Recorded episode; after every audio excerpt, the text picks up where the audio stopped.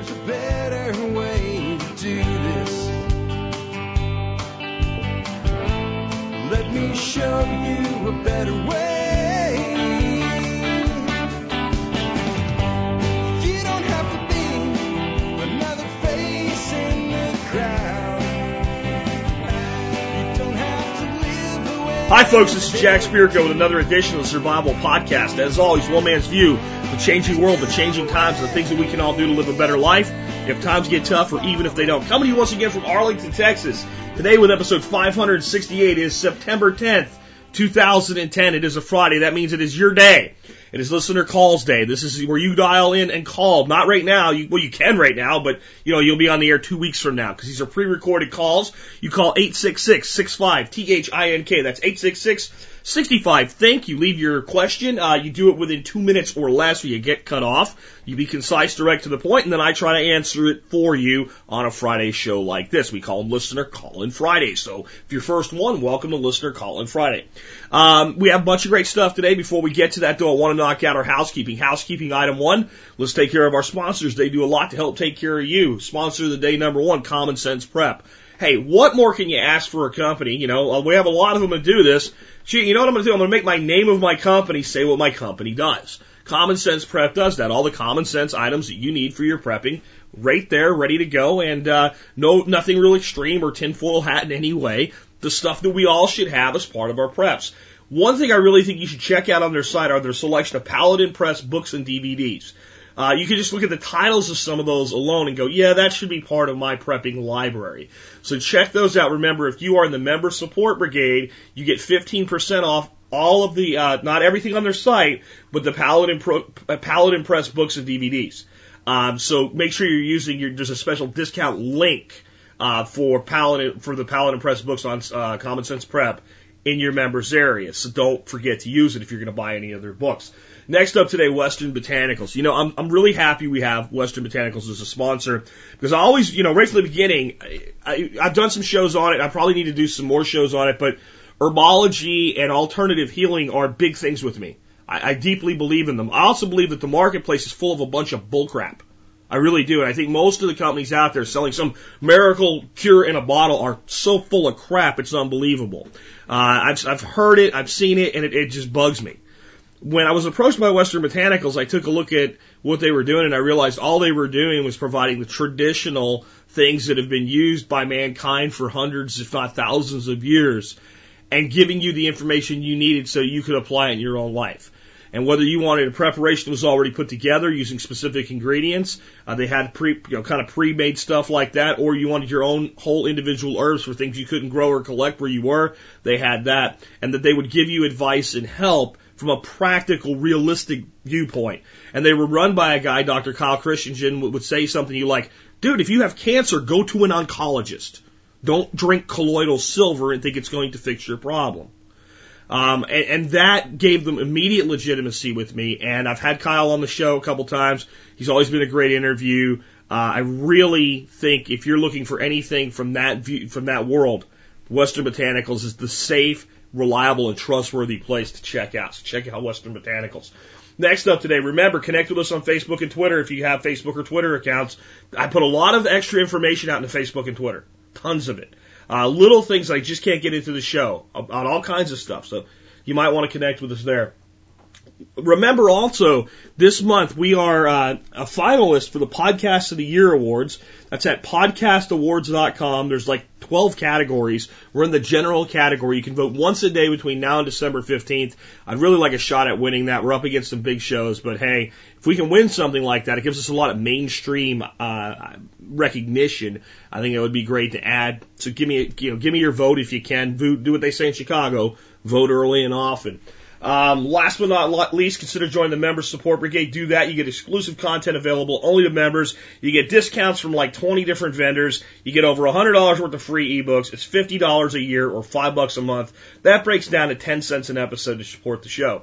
And with that, let's go ahead and get into your calls. Before we do, I want to say something to some of you guys that may be like, where's my call? Why is my call not on the air? There's only a few reasons that I don't put calls on the air. One, the caller says, don't put my call on the air and expects me to like call you by your cell phone or something, and I generally don't do that. Okay, I don't track you down that way. The call in line is four calls on the air, but also don't put your call on the air if you tell me not to. Another one is that you ask a question that can't be answered. How do I illegally acquire weapons? Can't answer that for you on the air. Can't do that. Not gonna do that. Don't provide illegal advice. But here's the other two, and these are the two most likely reasons. One is because you called from a cell phone in a car, uh, and this is how your call sounds. Okay, I can't answer that, right? The other one is that you're somewhere out in the middle of nowhere when you make your call, or you have a bad cell phone connection, and your call sounds like this. Hi, Jack, this is Tom, and I was wondering if you could help me with keeping bees. And we have about an acre, Le- no, okay, can't do it. Uh, and then the last one is I usually be, am able to do these, but you can help me by not letting it happen. The fade talker. Hi, Jack. This is Tom in Nebraska, and I was wondering if you could tell me little bit about keeping bees. And, and we really would like your input on this because it's something the wife and I have been looking to. So I don't know if you're talking too quiet. I don't know if that's a cell phone connection thing, but what I am saying is that sometimes there's technical difficulties. If you called in more than three weeks ago, you thought you had a good question, something I would take. It hadn't been on the air yet. You may want to recall, make sure you're on a good connection and speak loud, directly, and to the point and see if we can get your call online. Just a little bit of tech support from Jack there for your calls because I try to take and put just about every call I get on the air. Not everyone, but just about everyone. With that, let's go ahead and take that first call today and uh, get about 11 of them lined up. Some really good stuff today. Uh, hi, Jack. This is Nathan and Trent. We're calling from the San Joaquin Valley, uh, home of the water shortages, uh, where they don't like farmers and they don't like domestic food. Uh, we were chatting and uh, about what kind of movies we thought you liked that dealt with uh, survival situations, whether uh, it is because of an apocalypse or some sort of situation where survival is necessary, and we wanted to know uh, what some of your favorites are.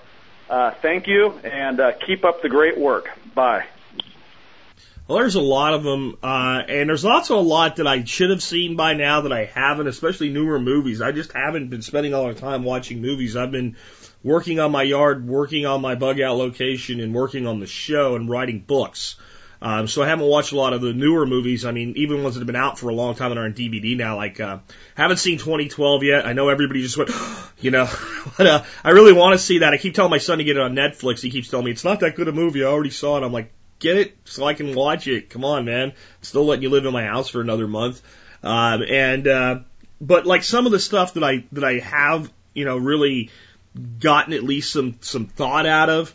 Uh, probably the best one uh, because it dealt with the long term needs was Castaway, which I didn't think was the greatest movie in the world, but from a from a, a, pre- a preparedness survivalist standpoint, it really showed kind of what it would be like in probably not the most realistic way. I mean, you're not going to knock a tooth out of your mouth with a skate blade and a rock. You might try out of desperation, but it probably isn't going to work. Um, and there's some other things in there that, you know, didn't pass the real test, but the, the, the psychological, the, the needs, everything like that, and then the readaptation once you actually got back to civilization. That was pretty interesting. Um, Black Hawk Down was probably one of the most underrated movies about survival you could have ever seen. I don't think, I think most people just looked at it as a war movie and didn't realize that that type of chaos was what could result in a major city during, you know, something that wasn't the same thing. It's not just, you know, the U.S. and going over there and trying to deal with the, the you know, all, all the things that were part of Somalia at the time, but, um, you know, just that when utter chaos breaks out and it's everybody for themselves, that's the kind of yeah, it would be it wouldn't be exactly the same if we had that type of a civil unrest complete breakdown here. It would obviously be different, but there's so many things that you know trying to save a guy you just can't save, and being scared and being shot at and being pinned down and even being better trained and better armed but being outnumbered. There's there was probably a lot to that that we could learn. Um, some of the like kind of just you know brand new move, brand new B version movies. I mean, that were actually ended up being A A list movies that kind of made you think of old B movies. I Am Legend uh, with Will Smith was pretty good. Um, here's what I don't see. Waterworld was good. I mean, I'm just thinking here. But what I, uh, prob- the day after was this old made for TV movie, uh, from the 80s about global thermal nuclear war with the Russians. Um, and there's just, it could go on and make a list. But what I don't see a lot of movies do, and what I would love to see are maybe some of these movies taken to like part two. And part two being the disaster's over, the aftermath. I just found a, like a B movie on uh, sci-fi called uh, Post Impact. And I thought that that sounds great. It was you know this big comet hit the Earth and blew everything up and made the northern hemisphere into basically an ice age. And it, it, it was, but then it all centered around this mission. I didn't even watch the whole thing to go find some guy that had a death ray or something like that. I'd like to see one of these movies get real and, you know, Castaway doesn't fit this, but some of these, you know, impact war movies, things like that, go into, okay, the war's ended, the impact's over, the, the sunburst is done and we've had the EMP and be more like some of our, our, our, um, our apocalyptic fiction and deal more with the aftermath.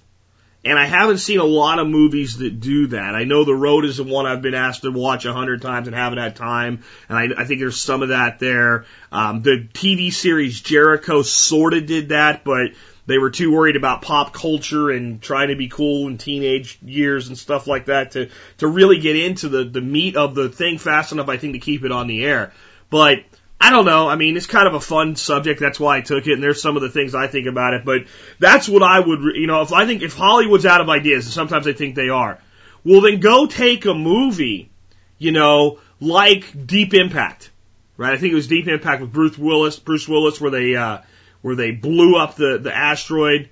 That was the one where they stopped all the major asteroids. What was the other one?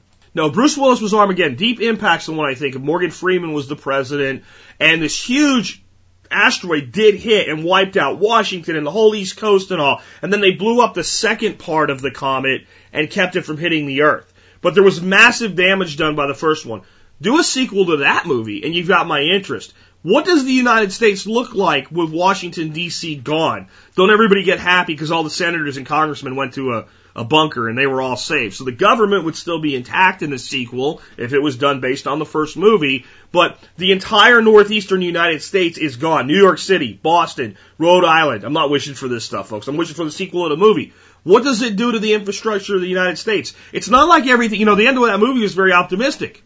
And there's some optimism there, but it's not like all of a sudden things are going to be great. What's the economy look like? What is, you know, the entire island of Manhattan is underwater and gone. There'd be some interesting sequels that they could make on some of these movies. What's the, you know, when they end the movie, like, okay, here's another one, uh, Independence Day. Remember Independence Day? We beat the aliens. They blew up every major city on the planet first. And we shot down their big ships. Are any of them alive? What kind of movie could we make if an Independence Day 2? One year later, the survivors are rebuilding. There's an alien, uh, you know, alien uh, remains stuck on Earth. Eh, who knows? Not very realistic, but you could put a lot of realism in there. What does the world look like with the major cities destroyed and the infrastructure gone? Let's go ahead and take another question. Hey, Jack, this is Arch Bison in Midland, Texas. I was wondering if you have ever used the Latter day Saints Church, the Mormon Church, as a resource for survivalism or prepping or referred anyone to that. I myself am not a Mormon or nor do I subscribe to their doctrines, but it is in their religion to be prepared and to be survivalists. And they will teach you how to use their cannery and seal things in mylar bags and such without pushing their religion on you. Uh, thanks, Jack. Big listener of your show. Love the heck out of it. Uh, your thoughts on that? Thank you. You know, actually, I haven't been to any of those facilities, and kind of shame on me. There's one right up here in the Carrollton Farmers Branch area. I should talk to somebody up there before we move, get up there with a camera and actually kind of document what they do, put that out on YouTube for you guys. But it is a great resource. I know that they won't just help you do some things like using their facilities. They'll actually make things available to people uh, to come in and can their own foods, as far as I know, anyway. Uh, but another thing that they'll do, they they do a lot of prepping in, in their faith, as the caller said, And so they'll buy a giant bag of something and then they'll dry can it into number 10 cans. They have dry canning equipment, high end equipment and stuff to do this with that the church has funded. You can go to a lot of these places and they'll sell you packaged stuff for a big, you know, big discount of what you'd ever buy it for in the market because they make a few bucks off it to help fund their operation, do a little bit of fundraising, and uh, they definitely don't push their faith on you. I mean, that's something I've noticed with uh, Latter Day Saints church members. Anywhere I've ever gone, some of the most uh, considerate people and the most accepting of, of other things. I know one time I had to go to a business meeting uh, in Ground Zero for LDS, which is uh, Salt Lake City, and uh, you know I'm in this big group in this big building and, and, and all these people, and I would say 80% of the people at the meeting were from the Salt Lake City area and were LDS members. So only 20% of us were from, from other places. And, um, they, apparently in, in the LDS, you guys don't drink coffee.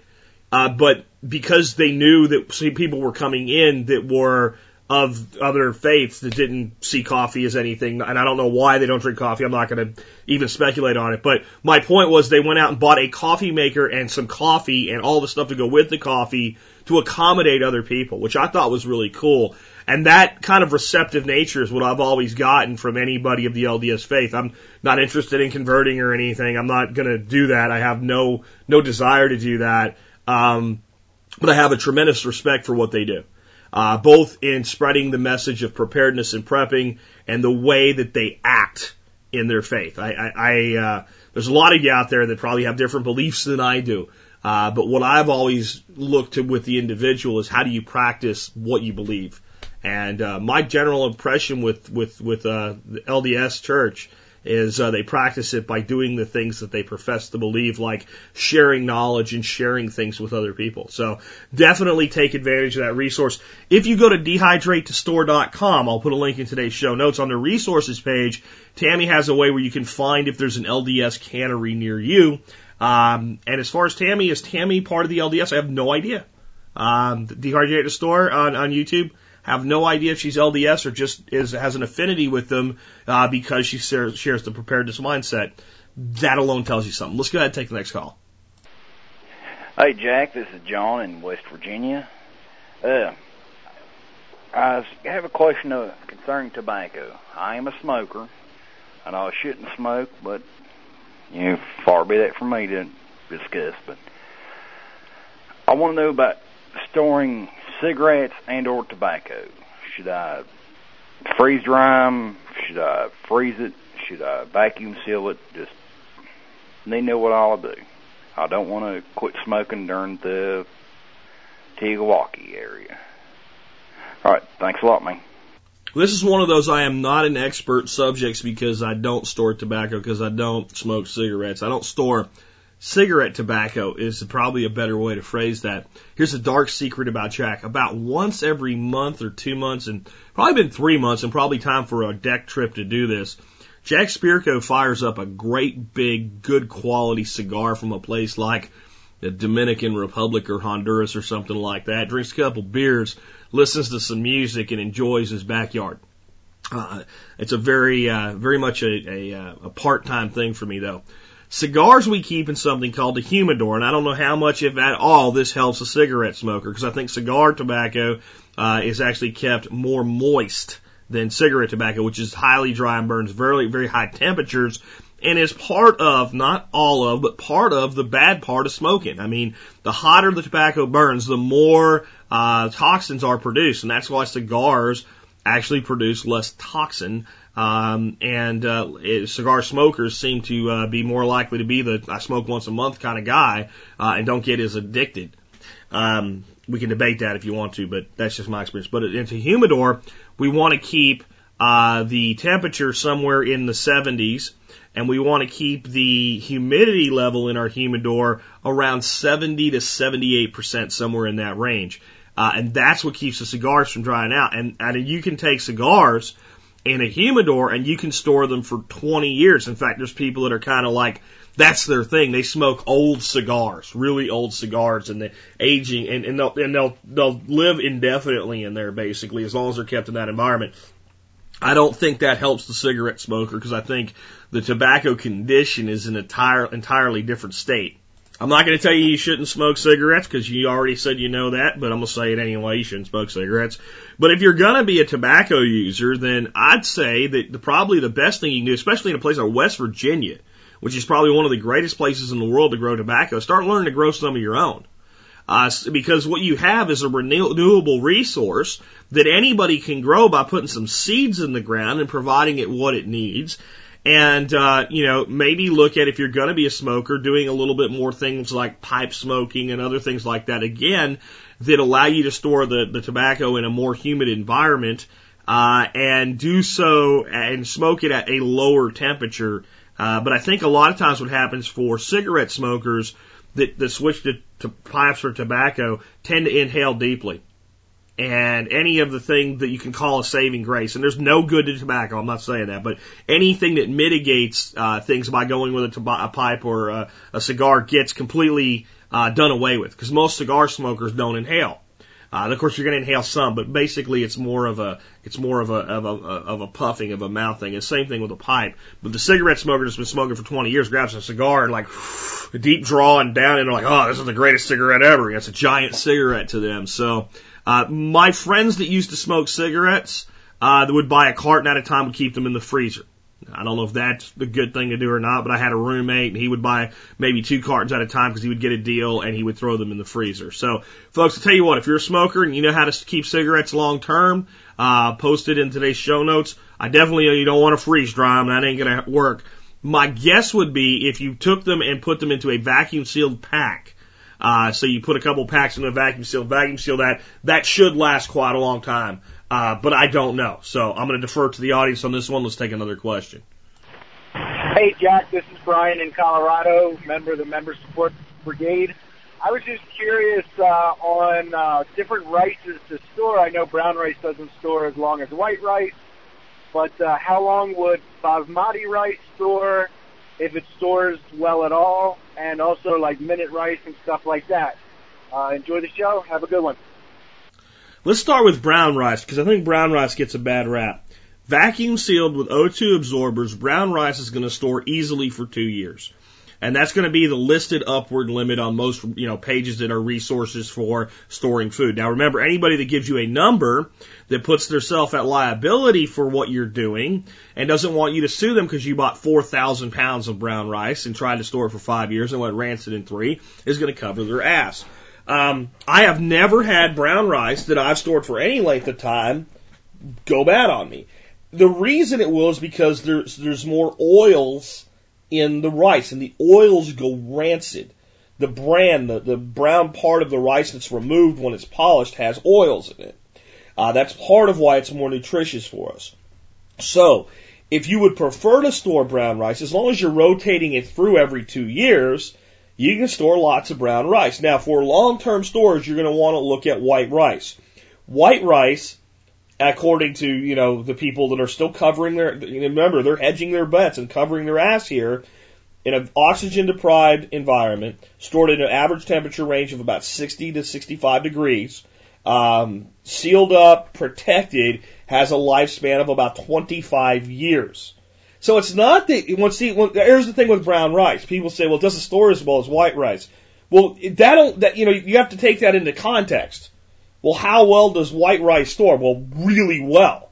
So you've got a one to two year shelf life product with brown rice. Minute rice, no pro- minute rice. I have not found any reduction in the storage life of minute rice. You know, I've, I've pulled minute rice out of a bucket that's been in there for five years, vacuum sealed, O2 absorbers, cooked it up, can't tell the difference. Can't tell one bit of the difference. Uh, and I like minute rice for long-term storage because it takes less time to cook. Uh, but again, if you cook rice the way I tell you to, um, rice is the easiest thing in the world to cook, and you never have to have sticky rice again. We just talked about this on the forum. How do you cook rice? Put water in there like you're cooking pasta. Throw your rice in, boil it.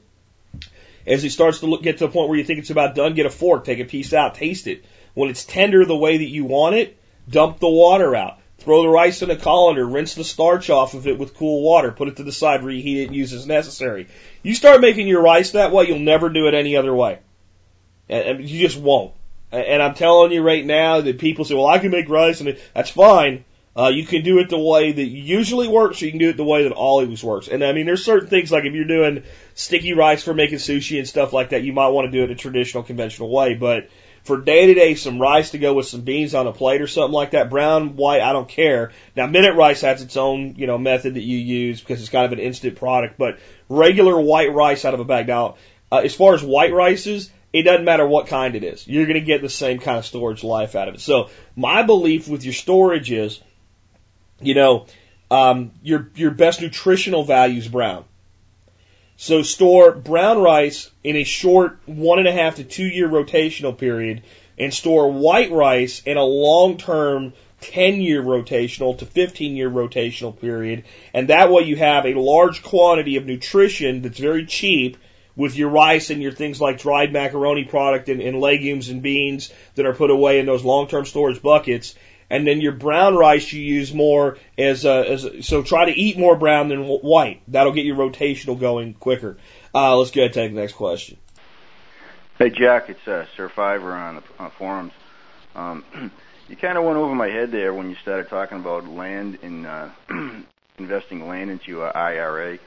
Uh, you know, I don't really know a lot about this stuff. When years ago, my dad bought me this book on One Up on Wall Street about investing, and uh, but I, I tried to move some of my money out of Fidelity um, stock market right before the crash, and they talked me out of it, and I lost a bunch of money. And uh, and I, I I since have moved a lot of my money into CDs, but uh, maybe there's some better stuff. I mean, I don't know commodities or what else. Uh, I don't know if you can have like you know press actual you know, buy some gold and put it in a vault somewhere and insure it and have that as your IRA or what. But uh, I don't know if there's any, you know, good books for the layman. I mean, if I have to spend two hours on the internet trying to figure this out, I mean, it, it, it, it's not that I won't do it, but uh, I don't know. So, um, I, I have a bunch of money and I don't know what to do with it for my IRA in, in, in whatever, you know, specific companies or something. I mean, I'm in Fidelity right now, but um, whatever you have for suggestions, uh, thanks. Bye.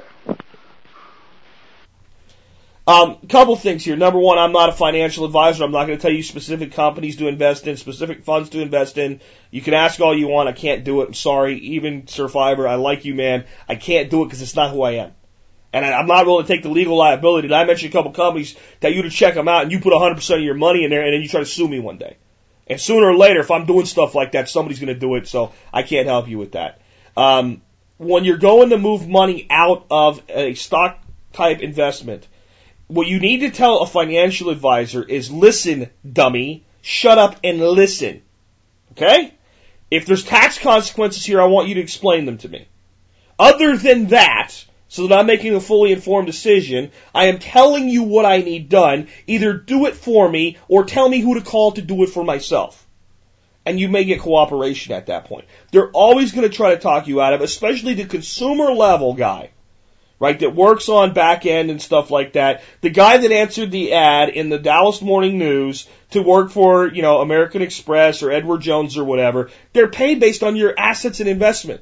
And when you move to something like a money market account, keep your money safe, they don't get any money. Right, and, and it's it's not just greed that keeps them with this this uh, advice. They're, they get an email every day from the home office that tells them things. They're programmed to be relationship salespeople and keep you invested for the long term and keep you off the ledge. Don't let you jump off the ledge and keep you dreaming of the day that you walk down the beach with your pants rolled up. So at times you got to take charge and say execute the sale. It's your money, it's your responsibility, and I'm not saying you are, but you can't blame the other guy. I've done it myself. I've let, I've been talked out of it. And I know now that when I feel I need to make an execute a trade, it, you know, it, to hell with the advisor. I'm calling the, I'm calling the main company and just saying I want to sell these shares. So I don't even want to hear what the guy's got to say unless I'm concerned about tax consequences. And I might say, okay, if I sell these shares and it's outside of an IRA or whatever, or my, do I have tax consequences here? Can I mitigate them? That's what I want to know from my advisor. Not whether he thinks I should do it or not. Because he's always going to say no. He is always, find me an advisor, find me an advisor that when I told you in 2008, get out of the market, that you went to and said, I want to get out of the market, said, okay, let's do that. One. And if you did it with your clients, you call me. In fact, you email me because I'll actually get your, your communication. If you are a financial advisor and you listen to this show, and in, in August, September, uh, July, back then, before the big slide, if you took your clients out of the market, or at least you took the ones out that said I want out, I want to know. Because I can't find one that did it. And the ones that say they did, I look at it and what they did is they took out like, uh, they hedged with like 20% out. I want to know somebody that took people all out. And it was the right thing to do. There's no argument to be made about that. On the property IRA, don't let that go over your head. It's very simple. If you want to buy property with an IRA, you can buy the property, but you can't live in it or use it for yourself. And you can't take possession of the property or possession of the income from the property until you reach retirement age and start taking it as a distribution. If you do it with a Roth, you spend the money that you've already paid taxes on. Just like anything else, you take all the money out. At the end, you pay no taxes on it. If you do it with a conventional IRA, you defer the taxes in the IRA, and then when you, re- you take the distributions, you pay tax on it. Gold and silver in IRAs. If you're going to do gold and silver in an IRA, I, I cannot understand why, honestly. Um, if you're doing a conventional, let's say you put $20,000 in over a few years, that's all tax free money at that point. So maybe you can buy $20,000 worth of gold with $15,000 worth of contributions in, in, in your best case scenario there. Uh, or maybe you've had some gains that you've realized inside the IRA. Now you're sitting on a bunch of money. You want to do something with it. You're going to buy gold, silver. Uh, I, I kind of understand that. But here's the thing about gold and silver that gets lost on me with people using it for IRAs. Other than again, you got a bunch of money stranded, you don't want to take it out. That's the only place you feel safe with it for now. You don't want it in cash. You want some portion of metals. I get it. Uh, but the thing about gold and silver is they don't pay dividends and you don't pay taxes on them because of capital gains until you sell them. So if I buy twenty thousand dollars worth of gold and put it in a safe in my floor, and gold becomes worth fifty thousand dollars tomorrow, I don't pay a dime of tax until I pull at least one ounce of gold out of that safe and go sell it somewhere. So the big thing with IRAs and, and 401ks and things like that is you don't pay taxes on dividends and yields and, and you can trade the stock, sell it, realize the gain, and buy something else with it. And generally when you're holding gold and silver, you're not selling gold and then buying a stock and then selling the stock and buying gold again. Uh, if you're doing that, then this makes sense. But that's not what most people do. With metals, most people kind of decide I'm going to do a 5% or 10% metal versus my total net worth. And they just keep adding more metal as their net worth increases. And in that situation, you're not deferring anything. And if you ha- if you put the metal in there, it's regulated, it's known, it's fully reported. You can go buy gold anonymously, folks. You really can. You still can. You can definitely buy silver anonymously. You can go to a coin show, you can walk up to a booth and go, I want four silver eagles, drop a hundred whatever bucks it is now, cash, the guy hands them to you, you're gone. You know, and don't believe the hoopla about the new tax law under the, it's not what you think it is, and you'll still be able to do that. So why would I take that and then put it into an IRA? The other thing with gold and silver in an IRA is you can't hold the metal. You have to have a receiver receive the medals for you, put them into a place and hold them for you as a custodian. Because obviously I could say, well, I put all this gold in my IRA, and if I could keep it in the floor of my house, I might have sold it. Uh, or I might have more like, so since it's regulated, it's got to go somewhere where it can be held. So gold and silver have to be held by somebody else. Real estate, when you own land in your IRA, you have to, again, you can't use the property, the IRA receives all the income from the property and pays all the expenses, kind of like a corporation. And you can't take receivership of anything, uh, any of it. You control it, but it exists apart from you. When you reach retirement age, now you can extract and do what you want to with it based on tax consequences based on conventional or Roth. What to invest in? I'm not going to tell you that. But I am going to tell you, don't be dumb with your money. And if you just feel like, I don't know what to put my money in, I just don't know what to do. I don't know who to trust. I don't know what to do. And my gut doesn't tell me it's safe to be invested. Do not be afraid to hold cash. I'm so uh, amazed at how worried people are to hold a little bit of cash. Cash is king in inflation and deflation, folks. Don't let anybody lie to you. Unless you go to Weimar Republic hyperinflation, and that's not what we're likely to see in the next few years, folks.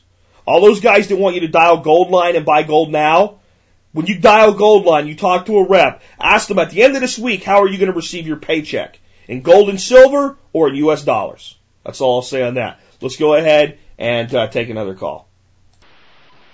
Hi, Jack. This is Stefan from Melbourne.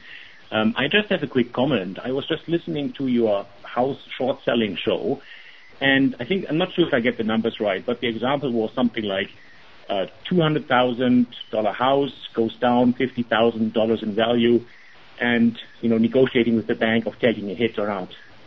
Now, when you think about it, since the U.S. is operating on a fractional reserve system, a $50,000 loss in the house, when you sell it personally, you have a $50,000 loss. But for the bank, it's just one ninth of that. So the bank would only have a loss of $5,555. Just think about that for a second and how uh, interesting it would be for a bank to negotiate a short sale under these conditions. Thanks. See, the problem is that's not the case because it, it, technically it is, but it's like saying this. It's like saying, well, John goes to a casino and John rolls the dice and John wins um, fifty thousand dollars. John now goes to uh, live his life, puts his money in the bank from the casino, and buys fifty thousand dollars worth of stock. The stock now drops to twenty five thousand dollars. John only lost twenty five thousand dollars. It's actually worse than that. And the longer you've held the gain, the more it is a true loss. You've now bet on the gain. You've now made the gain part of your asset portfolio. You've now written the gain into your financial plan. See, when the bank writes the hundred and just call it two hundred thousand dollar mortgage, now they have an asset that's worth more than two hundred thousand dollars. That's the other side of it. You don't, you know, we get it gets leaved out in the fractional reserve backwards. Back the, the, the things that multiply forward also multiply backward. So now this mortgage is a thirty year mortgage. On a two hundred thousand dollar mortgage, you're probably going to spend about six hundred and fifty thousand dollars if you keep it for thirty years. Guess what the bank says the mortgage is worth? Six hundred and thirty thousand dollars even if they can only sell it for $200,000 or $300,000 to somebody else who's going to bet on, you know, the retention and things like that and, and the payout when the property sells and, and all the other things that are built into the contract. Well, once it goes on the balance sheet, then what happens is a bunch of them get put together into something called a derivative, and, or actually, at first it's just a package of mortgages and that gets sold and then somebody insures against it. And then when somebody insures against it, um, that insurance policy gets bundled up with a bunch of other insurance policies as derivatives, and then that gets called an asset and sold to somebody else. And then it's done again and again, and this process is repeated where it's not just the mortgage itself that's at risk, but the long-term gain that's been put down as an asset by the bank, the insurance against the gain, the insurance against the insurance, and all of these things packaged up. And then one property fails, and it's not that big a deal. But if hundreds of properties or thousands of properties, or in the case of our recent crash, millions of properties fail, all of these things start to implode upon themselves. And that one $50,000 short sale can cause, instead of one ninth, nine times. So the $50,000 loss to the individual bank when you run it through the, the quadrillion dollar derivatives bubble might cause $400,000 worth of loss. It can't do it alone, but when we put together all of the people doing it at the same time and the people that are outright losses because nobody wants the house at all. It's going to sit there for two years vacant and all of the other things that cause these implosions and you put them all together. It's like having one soldier, you know, trying to get through a city wall. It can't be done. But if you have a million soldiers, how much damage can each one do after the wall's been breached? That's how these mortgages actually work. So I know it seems complicated with mathematics, in a technical analysis on a single level, you're actually right. But the whole nature of the system is as soon as that loan's written and it goes down on the banks as an asset, as a receivable, and any type of cash flow is realized off of it, that cash flow goes into another component of reserves and begins the process anew. And again, it's just like, again, yeah, you got the money easy. But once the money's on the books and being used as a tool, when it's lost, everything it's leveraged against falls in as well. All right, let's go ahead and take another call. Hey, Jack, thank you for everything you do for your audience. Uh, very much appreciated.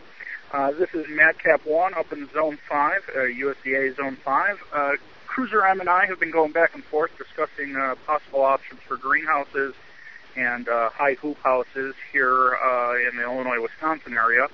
Unfortunately, we can't quite figure out uh, our best options for heating those.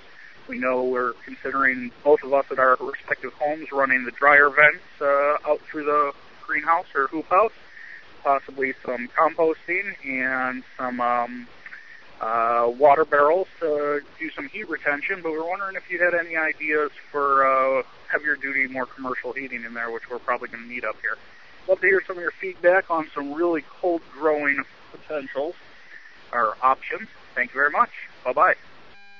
Well, actually, a lot of what you've got there is probably enough to do the majority of what people do with greenhouses in the wintertime.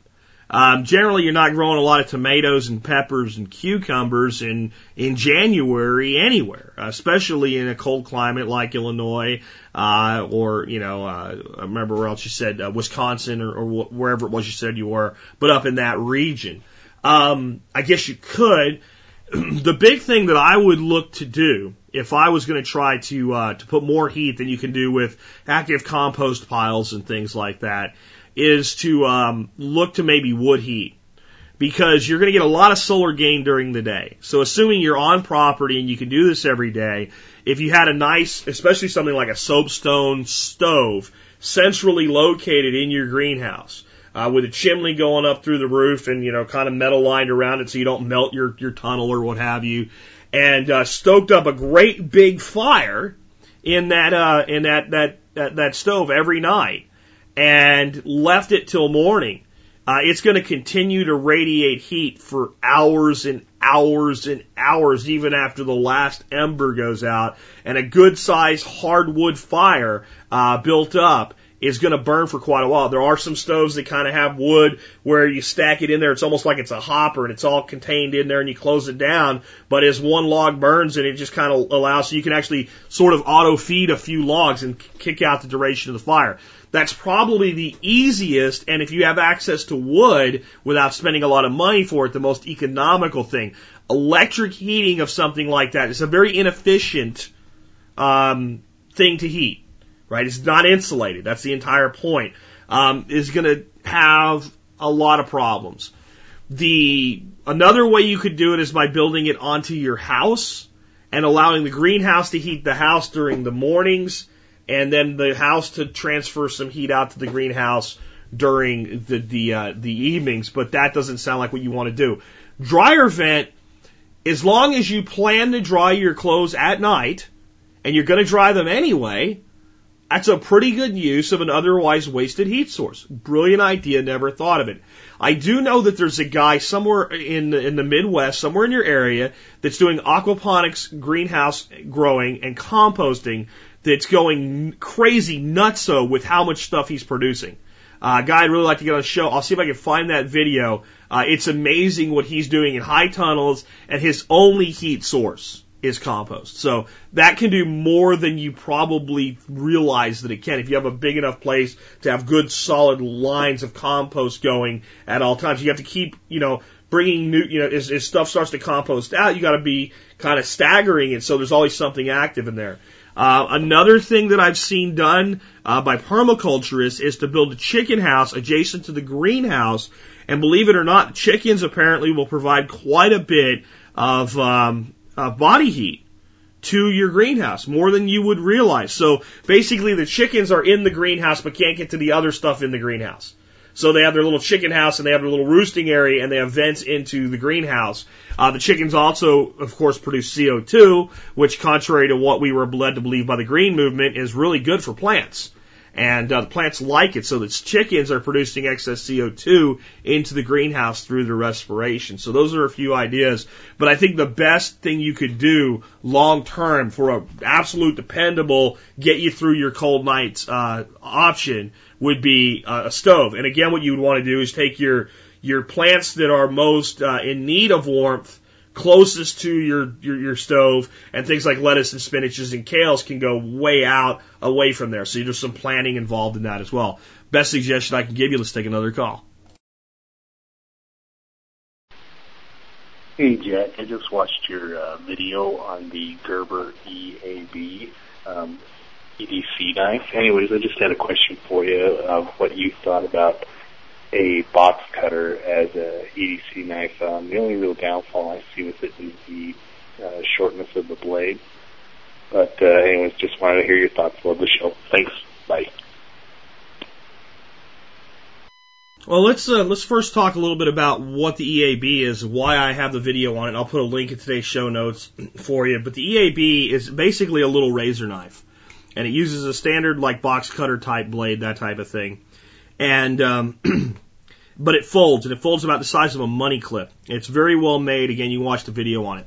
It is not my everyday carry knife. It is one of my everyday carry tools, and those are entirely different things. What does that mean? That means that I'm always carrying some sort of a full size knife on me. With a folder, I've carried the Spartan for a while from Cold Steel. I'm really not a fan of that knife. I did a review on it. You can look at it if you want to know why.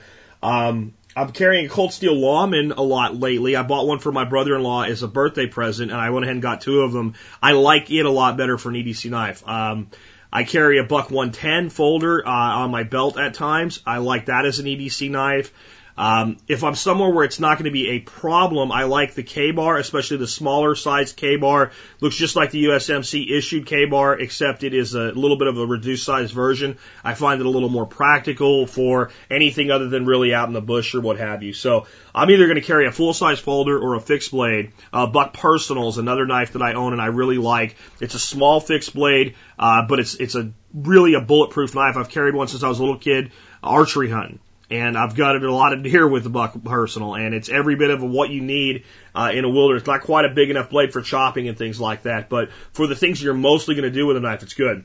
The reason I carry an EAB is I was looking for a razor tool that when I had to cut open a box with a bunch of sticky gross tape on it or something like that, I wasn't using my EDC knife for that. I wasn't dulling it. I wasn't getting crap on the blade. And then if I ever really need to depend on that knife, I know it's always going to be sharp because I have to sharpen it less frequently. I keep the, the edge good on it. And all the crap work that I can do that's not heavy work can be done with that razor. Box cutter. When I think of box cutter, you may mean something totally different. I think of a little thin metal tool with a base on it, and I push that up, and the razor blade comes out the end. My problem with that is it seems like it has the potential to end up opening in your pocket and cutting you or wherever you're carrying it. That's why I like the folding tool because it's safe to carry. Um, so the EAB is what I would. It, they're 11 bucks. I can't see that you're going to save much by buying a full size box cutter or something like that. Now, if you're talking about, I've seen these knives, and I don't think is what you mean that basically it's like a long razor blade and, and they have little serrations, not serrations, but um, little um, whatever perforations, whatever you call it, like a check where you tear it out of the checkbook. Uh, they have those in them, and um, once the part of the blade is dull, you break that off. I keep some of the, I don't know what you call those, but they're like a, like I said, a long thin razor blade, like an X-Acto knife sort of, that, but, but it's, it's like a lead pencil, you know, it wore out, so you break it off and then you got the next piece of the blade up. I keep those in little kits and all, because I think they're great for skinning and intricate work and things like that. But a standard box cutter razor knife, I think is too big for EDC. And I don't think that you should rely on any razor blade tool as your EDC knife. I think it's an adjunctive EDC tool, if that makes sense. Um, the EAB, though, uh, I'll try to post again the link to the review I did it in the show notes today. Um, I cannot recommend it highly enough. Um, clip to the inside of your pocket, it's always there. If you carry some cash on you, and you should, you use it as a money clip. You can pull it out anywhere. Nobody's even going to see it as a knife. And yet, anytime you need to do something like cut banding, you know, I, I've had to cut banding off of stuff plenty of times, and it just kills me, especially you know, tough hard banding to cut that off with, you know, my good EDC knife. I know I might need to do that at some point, and, and, and I'm glad it's there and available. But if I can lessen the the, the, the, the crap work strain on my EDC blade and put it onto a folder, that's what I'm going to do. As far as EDC knives, I really like small frame folders. Again, the Cold Steel Lawman is what I'm carrying now. I love it compared to the uh, Spartan. Absolutely. Um, Gerber makes some good knives that, that, that you can use for stuff like that. Uh, Buck makes some decent ones as well. There's a lot of knives out there. Everybody's knife is better than the next guy's knife. Buy the knife that has the blade profile, the size, and the carryability that you most want, and you're probably going to be happy. And understand if it's made with really low quality steel, it's a cheap piece of crap knife. But there's even places for those. At least they're easy to sharpen. I mean, you know, um, it's hard to do better for you know your basic stuff you're going to do in the bush than a twenty dollar Mora that you hang around your neck. You know, Swedish steel, carbon, yeah, it'll rust if you don't keep it dry. But you know, you get a stone or a small steel and you could sharpen those things so easily. They're tough as nails. They work forever. And if one wears out, you throw it away and buy another one. 20 bucks. So there's, there, there's a lot of options out there. Just understand when I talk about using any kind of a razor tool for EDC, it's something I add to my EDC. It's something I'm very happy that I've added to my EDC. And, and but it's not going to take the place of a main knife. And for those that are maybe new to the term, EDC is everyday carry. That which is on your body at all times. If I come up to you and you say, well, I carry this as my EDC, and I say, where is it? And you say, it's at home, it's not your EDC. It's in my bag in my car. It's not your EDC. It's that which is on your body. You know, if you are a concealed carry holder, it's your gun and your extra mag. Right? It's your, it's, it's your, your main knife. It's the paracord bracelet that's always on your arm. Those are EDC tools. All right, let's go ahead and take another one. Hey, Jack. My name's Chris. I'm Calling from Pennsylvania, Chester County. Um, listen, I, as you well know, our uh, your season starts this last Monday. I think it was the 28th, and uh, I took a nice uh, eight point eight point buck off of state game lands outside of Reading, and um, I was I was thrilled to death. It was my first deer. I've been hunting since I was 13, and and this is the first time I've ever been able to take one, and uh, took it with a lever action 30-30. I, I'm thrilled to death, but I have a question for you regarding the hide. On the back of the deer, I found there was uh, a, a large patch, almost looked like um, like a saddle was on it. Um, on the center of the back, on the top, the hair was all worn away, not down to the skin, but down to that that layer, that first layer of hair, the thickest layer of hair. And I, I don't know what it was. Some people were saying mange. Uh, the guy at the processing place said it could have been hit by a car or something. Uh, somebody else was saying it was from fighting, but I don't know if you had any input on that. If you do, First, it's cool to hear someone that's been hunting in mild stomping grounds up there in central PA. Um, and congratulations on an eight pointer up there on public land. For a lot of folks down here in Texas and things like that that hunt these big ranches and all, an eight point buck is, yeah, it's an average deer. Um, public hunting in Pennsylvania, an eight point buck is a damn respectable deer. Uh, and for a first deer and for sticking with it, you know, from the time you're a kid till now to make sure that you, you eventually did what you needed to do to get a deer. Congratulations on that. And, uh, seriously, uh, good job. On the patch of hair, there's no way to know specifically, but here's my instinct. This deer had some sort of, um, infestation of uh, like uh, ticks or uh, fleas or some sort of dermatitis, and what you're looking at is not. It all, probably looks like somebody, you know, cut the hair halfway down, but you're probably not looking at that. You're probably looking at a patch on this animal's hide that sometime in the past was completely bare, and instead of seeing underlying hair, what you're seeing is regrowth. And odds are that in, you know, September being really warm or what have you, this deer had some kind of thing that would be akin to what we call a hot spot on a dog. It probably wasn't mange because it's really hard for them to get rid of mange, uh, once they're infected with it. It's probably more like you have your, your, your, your dog and he's outside, it's hot in August and he starts chewing his tail or something, he ends up with a spot that's completely bare. It cools off, whatever was irritating him goes away, and the hair starts to regrow and he's got that small fine hair and that's that's 90% I would be sure what happened. Fighting, it's probably not, although one deer may bite the other and pull some hair out. To have kind of a, a kind of large spot like that uh, would take repeated uh, activity, which is more likely the deer itself chewing at, pulling at, gnawing at this source of irritation. Uh, it's not something one deer is going to generally let another deer do to him. Uh, I've seen fighting wounds. They're generally more like raked wounds. They look more like um, a knife slash where the blade didn't get but in maybe an eighth of an inch. I've seen puncture wounds in deer that have healed from from antlers of other animals. I've seen things that look like there were maybe hoof uh, damage from hoof fights. I've seen does beat the hell out of each other, guys. By the way, uh, rear up on their hind legs and, and hoof fight. Uh, so it happens with all animals. So there are wounds like that that heal over. I've seen a deer. I'm convinced my uncle was the one that shot it the first time, um, where the bullet because we had this deer we tracked for like eight miles in the snow and never found. And then a year later, a friend shot one and said, "Man, you got to come see this hide." Uh, the bullet had hit the brisket right at the point where that big bone is down on the chest, and just hit at a weird angle and turned sideways and raked the side of the animal. And when we, when he when he shot the deer, he didn't even notice it. But when he skinned it, you could see on the inside a, a scar that went all the way down uh, from the withers all the way back to to basically right where the crease in the back leg was across the shoulder. It was weird that a bullet would do that, but it was clearly bullet damage, and, the, and there was chelation of the flesh and the chelation of the skin, but the hair had covered it over. Weird stuff happens. It's probably nothing to worry about though. Let's take another call. Hi, Jack. Good afternoon. Tom from Naples, Florida. I have a couple different questions. One refers to oxygen absorbers, uh, being that if you open up the package with the oxygen absorbers, I'm told that they go uh, bad quickly because they start sucking oxygen out of the environment.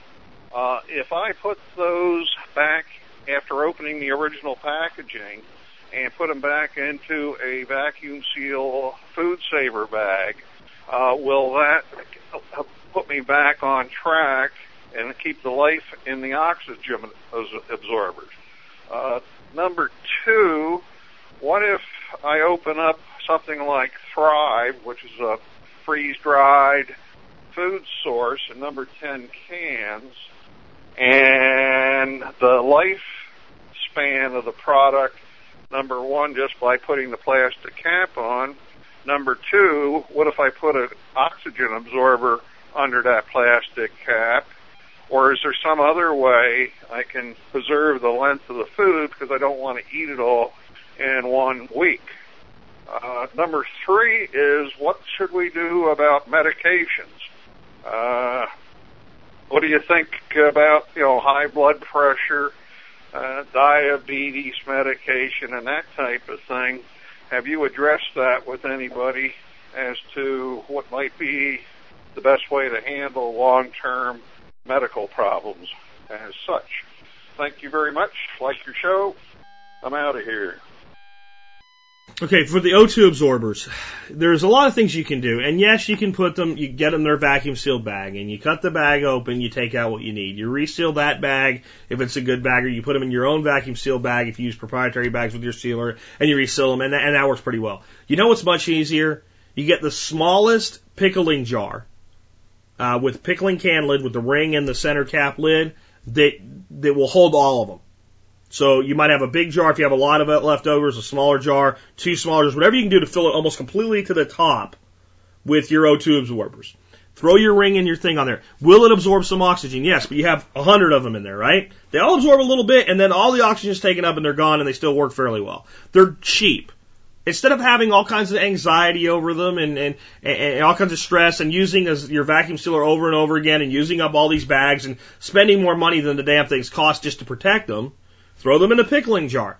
If you're worried that there's not enough oxygen absorption left capability in them, when you're going to put 100 grams or 100 cc product in there, put two of them in there. Again, they're so cheap. It's the easy way to, to make your life stress free. Understanding how an O2 absorber works. Basically, an O2 absorber is a little uh, hand warmer. That's what they are. There, there's there's iron in there, and there's chemicals in there with the iron that make the iron, when exposed to oxygen, rust faster than it normally would. And when it rusts fast, it generates heat. And that's all it is. It's a little packet of iron oxide and some chemicals that make the, or iron and, and some packet of chemicals that help the iron oxidize faster. When iron rusts, it's oxidizing the iron. What does that mean? It means it pulls the oxygen out of the air and creates iron oxide. And then the oxygen is inert and held in the iron oxide. So get this. If you wanted to, real cheap, put a big giant O2 absorber in a five gallon bucket and you went out and bought some of those hand warmers, that they sell at like Walmart, those little packet hand warmers, and you threw one or two of those in there, it's a giant O2 absorber. Isn't that cool? And they're the exact same stuff inside them. Are they rated as a food rated? No, because it costs money to do that, and that's not what they're selling them for. But the insides are exactly the same. Uh, so that's what I would recommend for your O2 absorbers. It's just going to be less stress and less problem. Stuff them as tightly as you can into a jar, put the lid on them, and, and that's it. And if you get down to where there's only a few left, throw them the hell out and buy some new ones. Again, they're so damn cheap. To me, it's not worth. I'm not going to vacuum seal five leftover O2 absorbers. Whatever I've just put away, I'm going to throw an extra one in five of them, right? And just throw some extra insurance in there because they come out to like two cents a piece. As far as the number 10 can that you've opened, just putting the lid back on it, whatever the can says. Because if it's if it's Thrive Brownie Mix or Thrive uh, Freeze Dried Pork Chops, those numbers are going to be different.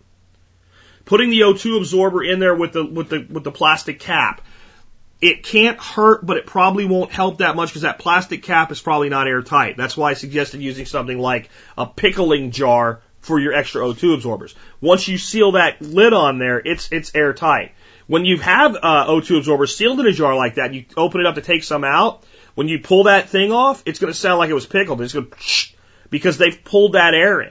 Again, has it reduced the ability of an individual uh, O2 absorber to take up oxygen? Yes, but if there's a hundred of them in there, they've all taken a little bit, which means they all have retained most of their ability. It's not like they're surgically sealed in the first place where they've never taken up an ounce of oxygen. Right? Every time they're exposed to the air, the process begins. And as much of the iron oxide that's in there that can, based on the oxygen available, will rust. As soon as the oxygen's not available anymore, they stop. The best thing you can do if you really want to extend the life of your freeze dried items with a number 10 can, you've opened it up, and you don't want to use it all right now. If you have the option would be to put it separately, put it into a vacuum sealed bag with O2 absorbers, uh, and then keep it in a light deprived environment. Even if you take like, let's say use half of it, it may be possible to vacuum seal it and then stick the vacuum sealed stuff back in the can and put the lid on and use the can for storage. Um, but the plastic lid is just, if you put enough O2 absorbers in there to absorb everything, it's probably going to actually create a vacuum and that's probably going to suck air in through the sides. The plastic lid just isn't a vacuum tight seal. All right, let's take another one. Hi, Jack. This is Dale from Pennsylvania. Um, I was just listening to your episode 559, um, a listener asked about suggestions for livestock for his bug out location. Um, and one suggestion that I thought of, actually a couple, were uh, geese or guinea fowl. Now, guinea fowl especially because they're excellent at surviving on their own, and you know they'll forage for themselves. And as a side benefit, they're also, if you have enough of them for your property, they'll clear your property of ticks. So they're something that I believe you could pretty much just let there to take care of them for themselves as long as you could keep them from wandering off. So you, you know you'd have to feed them a little bit or something to get them established there and get them used to the idea that this is their territory but beyond that, as far as I know, you could just let them go and they'd be able to fend for themselves. The other thing is uh, geese are also very good at fending off predators. As far as surviving on their own, uh, I'm not as familiar with geese, so you might have to comment on that. But anyway, just a couple of suggestions. Thanks a lot. Bye. I have to say, well, my experience with guinea fowl, the caller's right. And it's just to refresh people, the guy called in and basically said, I got a bug out location a few hours away. I'm looking to maybe try to put some sort of uh, stock up there that doesn't need anybody to take care of it often. That can really pretty just kind of be there, take care of itself, be on its own. And I've said a lot of stuff like, you know, obviously cattle and all, you don't have enough land. Uh, and, uh, I've said something to the effect that somebody will got on me about it of, you know, if you, if you had an acre per cow, uh, that wouldn't be enough unless you were there. And people took that to mean like if you had five acres, you throw five cattle on there and they could just run free. And, and, and that's not what I was saying. I was saying that you can't do it. And that was the whole point that you would need, you know, huge acreage to leave even a small, uh, a head of, a herd of cattle on there, uh, to be, you know, kind of autonomous and independent. I do think that we're onto something here with the fowl, and here's some some different things that I thought. The geese, I'm not really familiar with raising domestic geese. I do know um, people that uh, we were friends with in the family that had about a one acre lake and uh, had basically bought some. You want to call them anything other than this? Domesticated Canadian geese.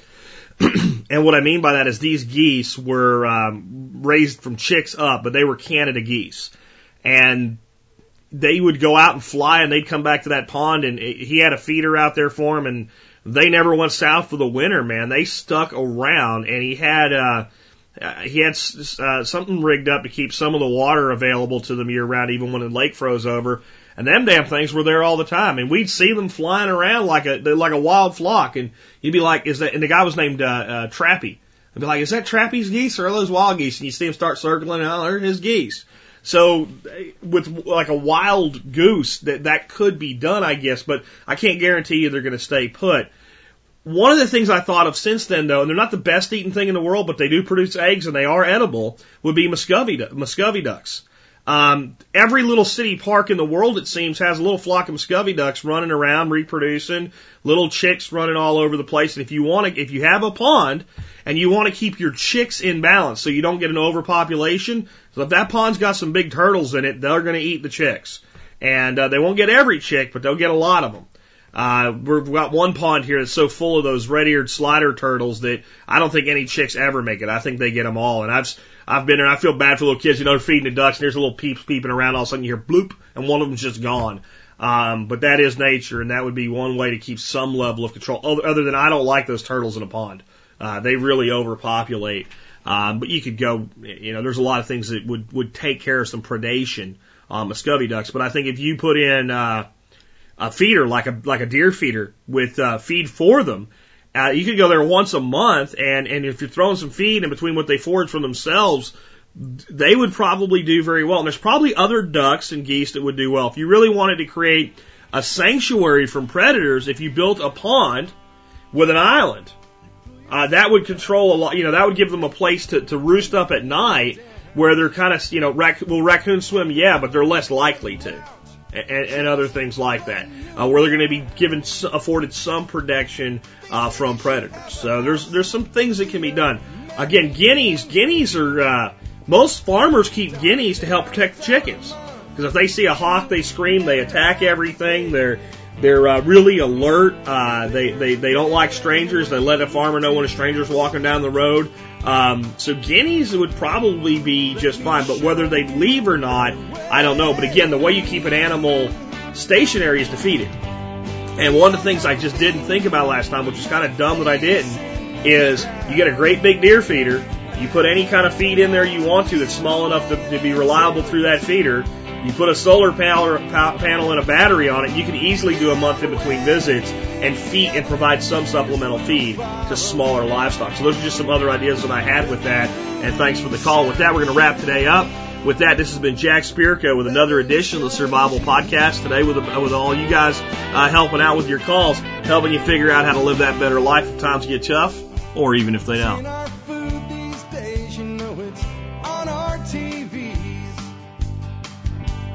Sometimes we forget we are what we eat.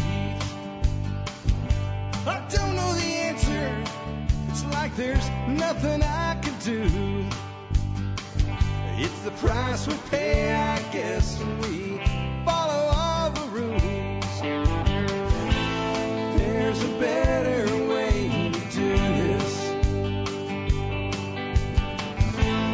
Let me show you a better way.